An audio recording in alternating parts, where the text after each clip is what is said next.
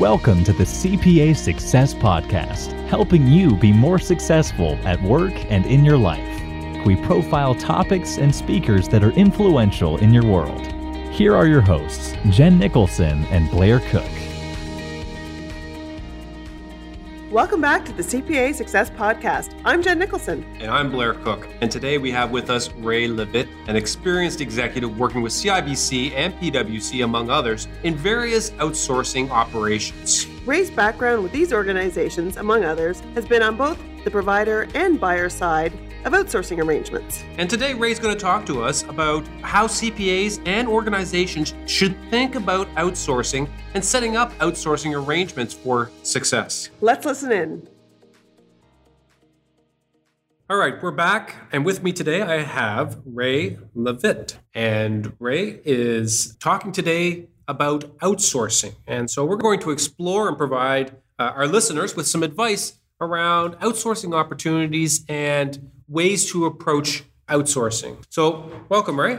Thank you, Blair. Good to be here. Let's just start with some of the basics here and just establish common understanding of outsourcing. And, and what does outsourcing mean in, in your mind? Okay. And, and I'm glad you started that, Blair, because I think language is important, words are important. And I think it is uh, a word that is perhaps a little bit misunderstood or not well understood. And, and perhaps that's because of, of some of the roots of outsourcing. But the way I like to think about it is any organization that chooses to engage an external provider to provision a service that it could optionally provision to itself is outsourcing. We may not call it that, but having chosen not to do it itself, to, to select an external party who presumably is better at it, can do it better than the buying organization can, whatever better means higher quality, more cost effectively, whatever better means, that's outsourcing. So really, it's, it's a strategic decision to address, you know, the fact uh, either economy or effectiveness uh, or efficiency. Any of those objectives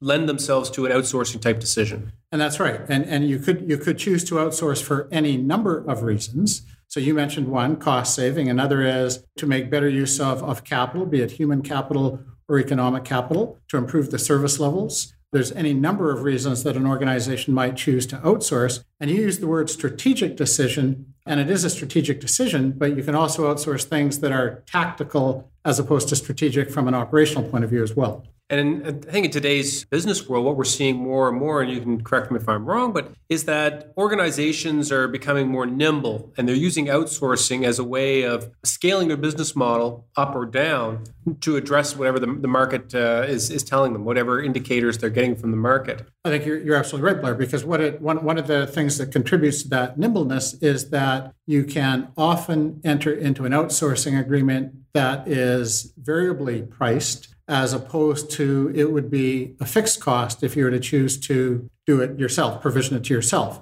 And in a variable pricing model, that enables that scaling that you're talking about. Whereas if volumes are scaling up or down and you're provisioning it to yourself, you probably have to adjust your costs up or down. And if people, for example, are a big part of that cost base, that scaling becomes can become problematic for for obvious reasons. Sure. And I think I, I, could ask you a question. I could say, what sort of things are being outsourced today? But it's almost, in my mind, it's almost easier to ask the question, what sort of things would you not outsource today? I think you're right. I think it is easier to ask that question because it's a function of what's the organization. So, what is, let me use the expression, non core not part of how I define myself as an organization, not part of how I differentiate myself from my competitors, might in fact be your sweet spot. That might be exactly how you differentiate yourself. So I'm happy to outsource it to you. You're not going to outsource it because that is, in fact, your competitive advantage in the marketplace in which you operate. So, to begin with, why do we even contemplate uh, outsourcing in the first place? That's a great question. And unfortunately, at least historically, I think too many organizations have approached outsourcing without asking that question. So, in my judgment, the key is to think of outsourcing not as an end, but as a means to an end. So, the starting point in my mind is always what problem or problems are you trying to solve? And then once you have a good understanding of the problem or problems you're trying to solve and how you're going to measure success based on whatever solution you choose, then you can start looking at the different options to solve that business problem or those business problems. Outsourcing might be one of them that's when you start to look at does it make sense to outsource? And once you contemplate outsourcing as a possible solution to that business problem, then you can go through the thought process that says, is it part of our core business? Yes or no? Are we compromising our competitive advantage or our competitive differentiators if we do outsource? And if the answers to those are no, then we can start to go down the path of, of in fact, looking at an outsourcing transaction. But in my mind, it always starts with what problem or problems you're trying to solve.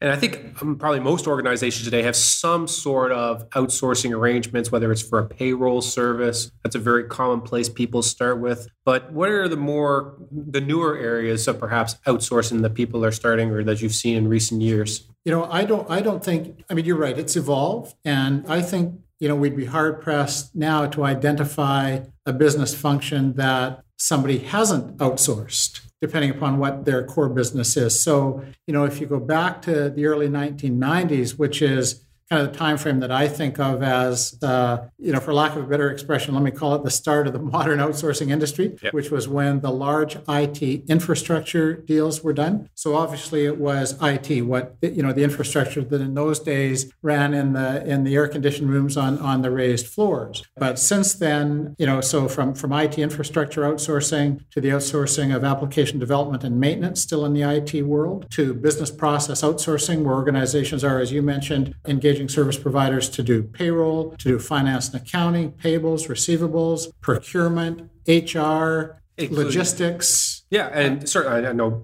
Jen, the business Jen and I run, we outsource a lot of our our R and D or our product sure. development. Sure. You can outsource just about anything Absolutely. now to to Absolutely. be a, a small organization, but with a team of service providers around you. And why do you do that? You do that because you've decided that there is an external party who can provision that to you in one way or another, better, however you define better, better than you could do it for yourself. Now, underpinning a lot of these outsourcing type discussions is this this proverbial business case. And, and I'm sure you've seen many business cases throughout your career. What are the, the good parts of the business case and the parts that often get overlooked? So I think the right way to answer that, Blair, is to go back and look at what, what business problem are you trying to solve. So, so most often when we talk a business case, we're talking about what variable? We're talking about money. And so if saving money is the primary driver, two aspects to that. Are we looking to reduce operating costs? Are we looking to make more effective use of capital? And so if we're looking to reduce operating costs, then it's a matter of looking out, if you're the buying organization, three years, five years, seven years, whatever the duration of that agreement might be, and looking at what, what I think the industry refers to as your business as usual go forward costs. Without doing anything different, what is it going to cost you to provision that service to yourself over the next three to five to seven years? If you can define that scope of work that you want done very well, such that a service provider can propose on it, then you contrast or compare the service provider's price for provisioning that service over the three to five to seven years to what it would cost you to do it internally. I think one of the key errors that buying organizations make, now, now I'm going back in time, I think buying organizations do this much better today, is that they're not honest with themselves when they look at that three to five to seven year cost to provision it to themselves. What do I mean by that? They might do a good job of, of projecting the operating budget, what are the people costs, the real estate costs associated with provisioning a service, but they might overlook the capital investments that they have to make to enable the people who would do the work to do it internally. So, for example, let, let, let's use the technology space. If you have to upgrade your computing capacity by 50% three years from now, then if you're going to compare your business as usual to an external provider, you better build the cost of, of capital to, to make that computer acquisition three years out into your business case. So I think the most important thing um, to your question about a business case is to be honest with yourself and, and really make sure. So why is why wouldn't a buying organization be honest with itself? Because they, they want to keep their their projection of their business as usual, their internal cost as low as they can, give the service provider line of sight to that and say, no, no, no, you have to be better than that in order to win the business. Mm. And so there's lots of examples out there of companies that have done outsourcing well, and there's lots of examples out there that, that have not gone as well. Great. And it's particularly, you know, there may be somebody who's doing, you know, overseas outsourcing, and perhaps that has a negative impact on their customer service, which reflects on their reputation. Agreed. What are some of the like? How do we avoid that? How how do as a, an executive or a financial leader, how do we think about outsourcing? How does that get captured in the business case? So let me answer that by talking to the first part of your question or comment, which was, so why do things go wrong? I think there's there's three key mistakes that that organize and maybe more, but three key mistakes that that organizations make when they embark on an outsourcing transaction. One is there's an inclination to do it fast rather than doing it right. And that often applies to the buyer as well as to the seller. So the provider, the seller wants to close the deal fast. Why? So that they can show it in their contracted revenue backlog, and the capital markets like to see that. The buyer wants to do it fast. Now, now I'm talking about the big kids, the executives on both sides. The buyer wants to do it fast, in part because of what I'm going to express as, as key mistake number two unreasonable expectations. Somebody has communicated that we're going to achieve 15% cost savings. Mm. So, what executive doesn't want to realize those? As, as soon as possible. So that's the, the unreasonable expectations, number two. And number three, the third biggest uh, challenge, I think, is not spending enough time defining and then investing in and operationalizing the relationship management model or governance model between the buyer and the provider.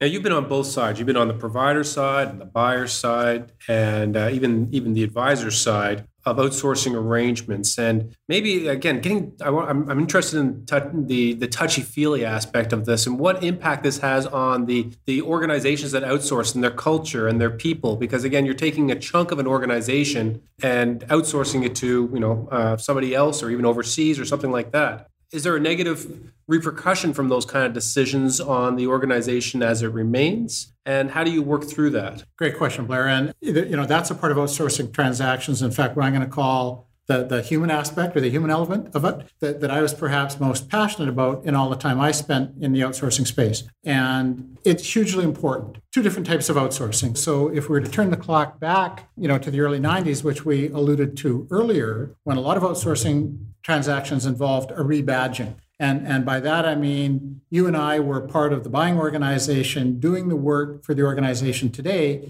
We engaged an outsourcer. We were, quote, in scope, unquote, uh, for, for the work being done. And we became part of the provider organization. So we went from, you know, we left work today as members of ABCCO, and we came into work on Monday as members of XYZ Co. So a couple things to consider in that regard. I used to assert, still do, that, that we're all human before anything else, certainly before we're employees of ABC Co. or XYZ Co. If not communicated properly, what's the first thing that you and I think when, when our senior management tells us we're outsourcing this function? Our natural human reaction is, you're not happy with the job I'm doing. So you're going to engage XYZ Co. to do it for us instead. Now I get to XYZ Co and, and XYZ Co is counting on me to deliver that service back to the organization that just left. If I've got this feeling in my tummy that says ABC Co wasn't very happy, they outsourced because they think I wasn't doing a good job, am I really incented? Am I really motivated to provision the services as well, perhaps, as, as my new employer wants me to? So that's one aspect of the human aspect, or one part of the human aspect. Another is your and my coworkers are watching this very carefully. They're not in scope this time, but they might be in scope next time. And they're watching and talking to you and me, and they're watching very carefully to see how we feel we've been treated. If we feel we've been treated fairly and respectfully, and our personal and professional aspirations are taken care of, and our families are taken care of, they'll feel okay, neutral at worst about outsourcing. If, on the other hand, you and I are moaning and groaning about how badly we've been treated and how you know we have got lesser benefits in the new environment, or it's going to be terrible working conditions, or I really don't want to do this, how do you think they feel about the organization going forward? So, the human aspect, in my mind, is hugely, hugely important and has to be very, very well considered as part of an outsourcing transaction. A lot of the outsourcing transactions that are done today, and again, if you go back to our broader definition, which is any, any buyer provider relationship where, where you're providing me a service that I could alternately provision to myself, there might not be people in scope. People might not get rebadged. If people are losing their jobs because of an outsourcing, and let's think offshoring, for example. What was one of the big economic drivers of offshore outsourcing? It's labor arbitrage the people in the remote location, be it India, be it the Philippines, attract a lower salary. The real estate costs are lower. So there's a, a, significant labor arbitrage saving by moving the work to offshore resources. If that results in you and I losing our jobs, how do we feel about that? Equally, if not more important, as far as the, the buying organization is concerned, how do our peers observe that? How do they feel about that? What does that engender in terms of anticipation, in terms of loyalty, in terms of all those things? So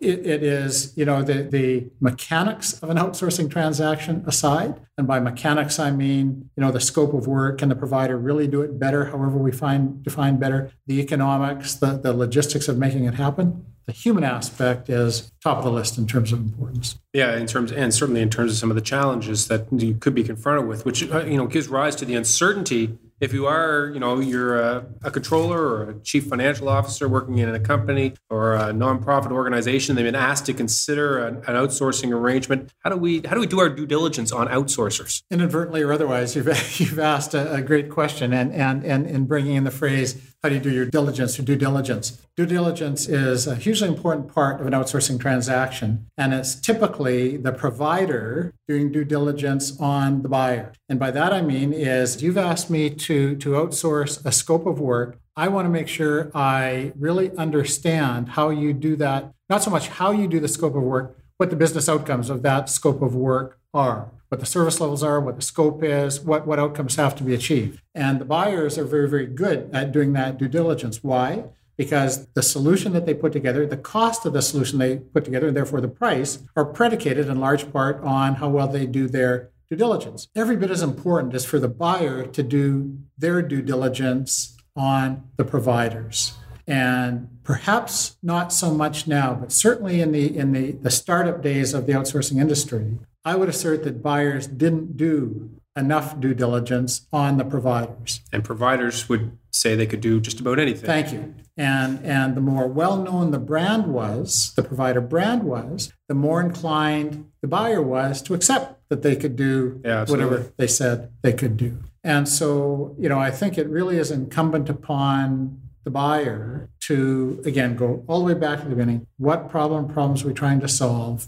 And then and whether it's it's by engaging an advisor who can help them become an informed buyer or making sure they become an informed buyer on their own being able to construct the business case being able to construct the governance model being able to construct the contract and being able to, to really do their due diligence on the prospective providers that they would entertain. That's excellent. I think that's a good summary of everything we've covered in today's podcast. Excellent. Ray thanks so much for joining us. My pleasure blair. Thanks for having me. All right Thank you for listening to the CPA Success Podcast. This podcast is brought to you by the Chartered Professional Accountants of Canada. Visit www.cpacanada forward slash podcast